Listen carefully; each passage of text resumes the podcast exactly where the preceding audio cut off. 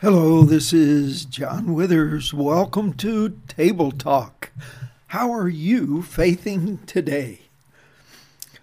I appreciate you tuning in, and I would appreciate you subscribing, and I really would appreciate you sharing through your social media. It would delight me if you would do that, so consider it. Thank you. I want to visit with you today the relationship between spiritual development and physical development.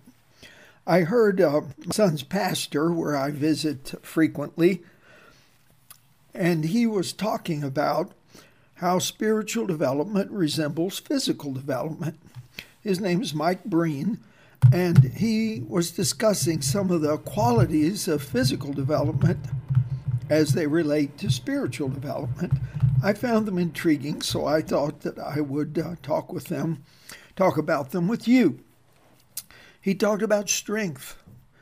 You see, we need to be strong in the Lord and the power of His might, the Bible says. And we know people, and we say to ourselves, wow, they seem strong in the Lord. So how does strength happen in physical development? It happens through Uh, doing the kind of exercises that build strength. Uh, certain athletics require different approaches to building strength. A lineman on a football team lifts lots and lots of weights, whereas perhaps a baseball player who needs to have much, much more flexibility may not want to bulk up his muscles. He just wants to build a kind of strength to throw the ball and swing the bat. So our spiritual strength, as it relates to that, is the repetition of practices which will strengthen our inner being. One of those with uh, which I have found um, some very much help is the strengthening of the will through fasting.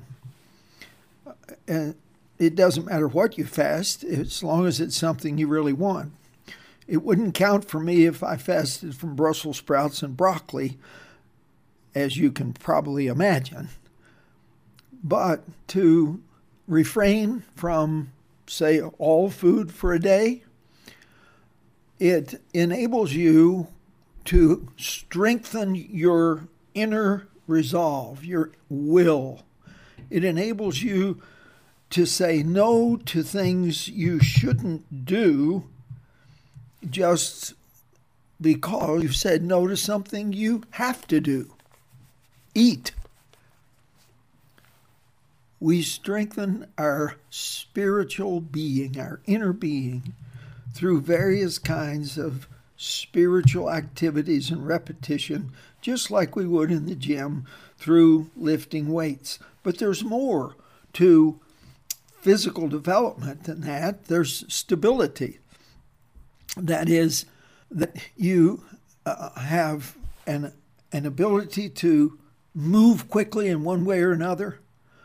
Um, I personally have made it a practice for many, many years, as far as physical stability, uh, to uh, uh, manage the uh, my ability to be stable, standing upright. Uh, I stand on one foot each day for about thirty seconds to maintain physical stability.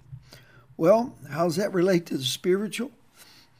It means that we need to commune with Jesus routinely, regularly. We need to see ourselves with Him all the time. He is, if you're a Jesus follower, because He promised, I will never leave you nor forsake you. He's with us. Since He's with us, we need to acknowledge His presence. And you say, well, what does that mean? Well, if you have anybody you're close to, you know what it means. Because uh, sometimes you get crossways with your spouse or one of your children or a parent, and then you just don't speak. You may be in the same room, but you're not together. That happens a lot with people who are um, supposed to be properly related to Jesus, is that basically just ignore him. And so the consistency and stability of their spiritual life does not develop as it should. Another part of uh, physical development is flexibility. I have always admired the Asians' approach to most of their exercise, which is more isometric than it is weightlifting.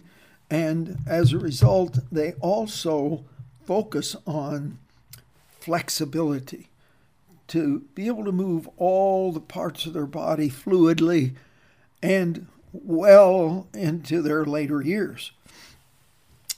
So flexibility is a part of physical development. Now that flexibility is a bigger issue when it comes to spiritual development, because rigidity is a place of security spiritually, but it is not a biblical place to live. And Jesus wants us to adapt to the people we're around in order to influence them toward him. He wants us to live in unity with people with whom we disagree, so that though we may and should hold on to our personal convictions very tightly, never should we believe that we have arrived at a place where we're so right that anyone who disagrees with us is totally wrong. We need to have spiritual flexibility. And rate of recovery, that's a part of physical development. You exercise, exercise, and then you have to be careful. You got to drink some water. You got to come down from that heavy-duty movement carefully, deliberately. So it is.